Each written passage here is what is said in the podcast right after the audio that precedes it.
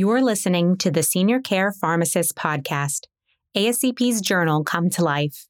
Visit ascp.com slash journal to read the articles and ascp.com slash podcasts to listen to more author interviews.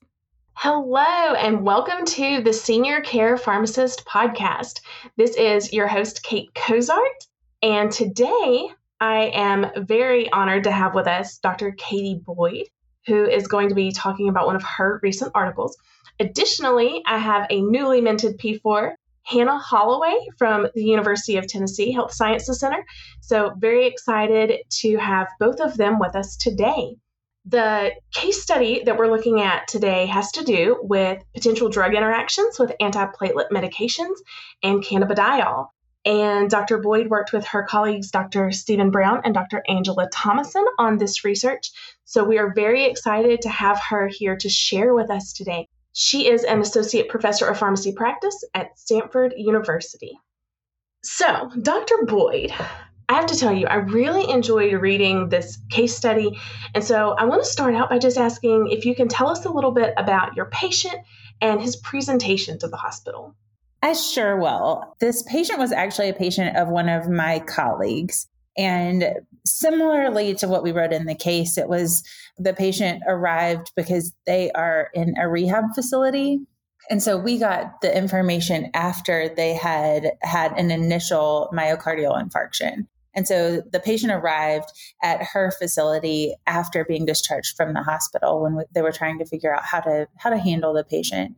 And so it was like post-M I rehabilitation is really what they were looking at, because after his M I and he had been down for a couple of days, they wanted to work a little bit more with him on activities of daily living. Yes, that is very interesting. I want to start off by saying I also really enjoyed this case study, and I did have a few questions. My first one was, how did you discover he was using the C B D oil? That's a great question. So one of the things that they do at her practice site, and we do at my practice site as well, is that we really follow and monitor patients that are on high-risk medications, particularly high-risk cardiovascular medications. And clopidogrel is one of those medications because of the adverse effects and many drug interactions. And so we were basically doing a medication reconciliation and medication history with the patient.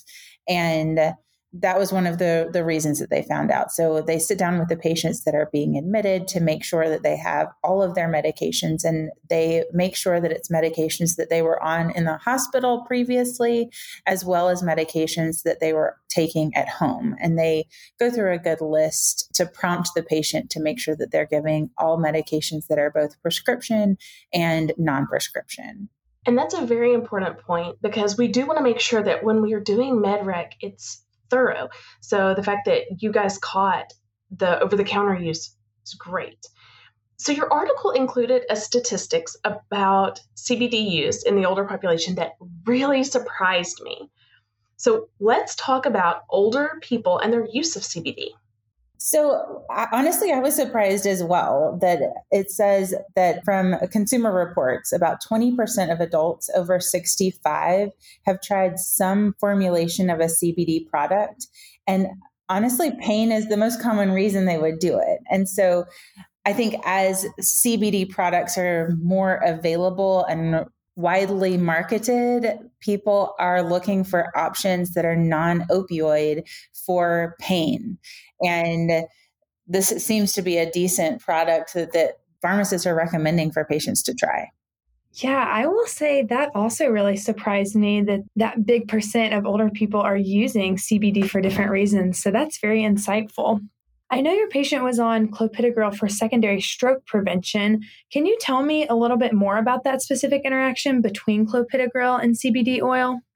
Absolutely. So C B D has activity at a lot of the cytochrome P four fifty isoenzymes that include three A four, three A five, two D six, two C nineteen, one A two, and two E one, as well as many others. However, because it's a C B D oil and it is not federally regulated, we really had to extrapolate a lot of the information that we we're using in order to evaluate what type of interactions might be available. And so we actually looked at two commercially available products. And so that's the Epidiolex and Sativex. And so we were able to look and see what they were substrates of. And looking there, we really had two C nineteen and one A two and three A four were the major ones of the commercially available products. And so we we used that to extrapolate what we think that all of the C B D oil products would be likely to have an interaction with. And then knowing that because this isn't something that is F D A approved, it's not going through rigorous quality control measures, we're not exactly sure. It could be more than that. So because clopidogrel is a P two Y twelve inhibitor, we know that there are several C Y P four fifty enzymes that are included, like C Y P three A four and two C nineteen, that are actually involved in converting clopidogrel to an active metabolite. And so because of that, and knowing that the C B D oil likely is causing an interaction with three A four and two C nineteen, there would be a major drug interaction with most of the C B D oil products. And so we we definitely had to extrapolate a little bit because of it not being F D A approved. And that is such an important reminder that these products are not F D A approved for quality. So thank you for bringing that out here. So if clopidogrel is not a good option, what about an alternative like prasugrel or ticagrelor? Would those be less likely to have an interaction?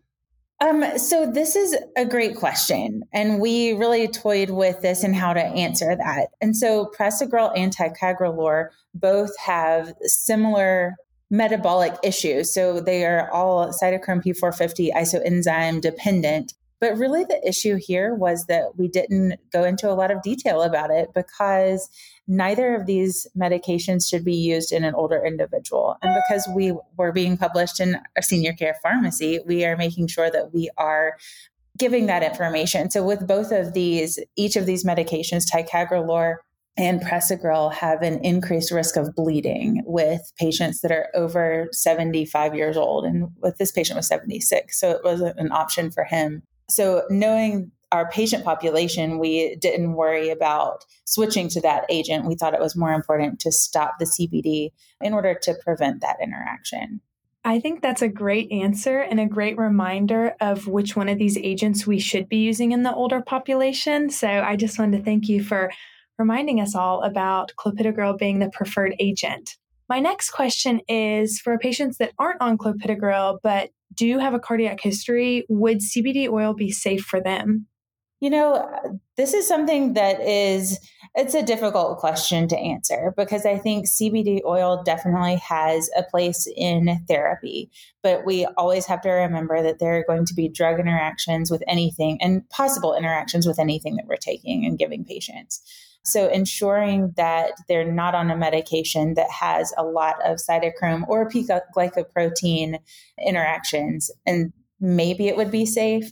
So I would encourage everyone to find a pharmacist or research the information so that you can feel comfortable and confident in that recommendation, especially because C B D oil is something that is new and niche on the, out in the market now before it is F D A approved, and it may never be F D A approved. Make sure that you are getting information from someone who knows a lot about the medications and the potential interactions. Well, I want to thank you again so much, Doctor Boyd, for being here with us today. With that, are there any last pearls that you would like to leave us with?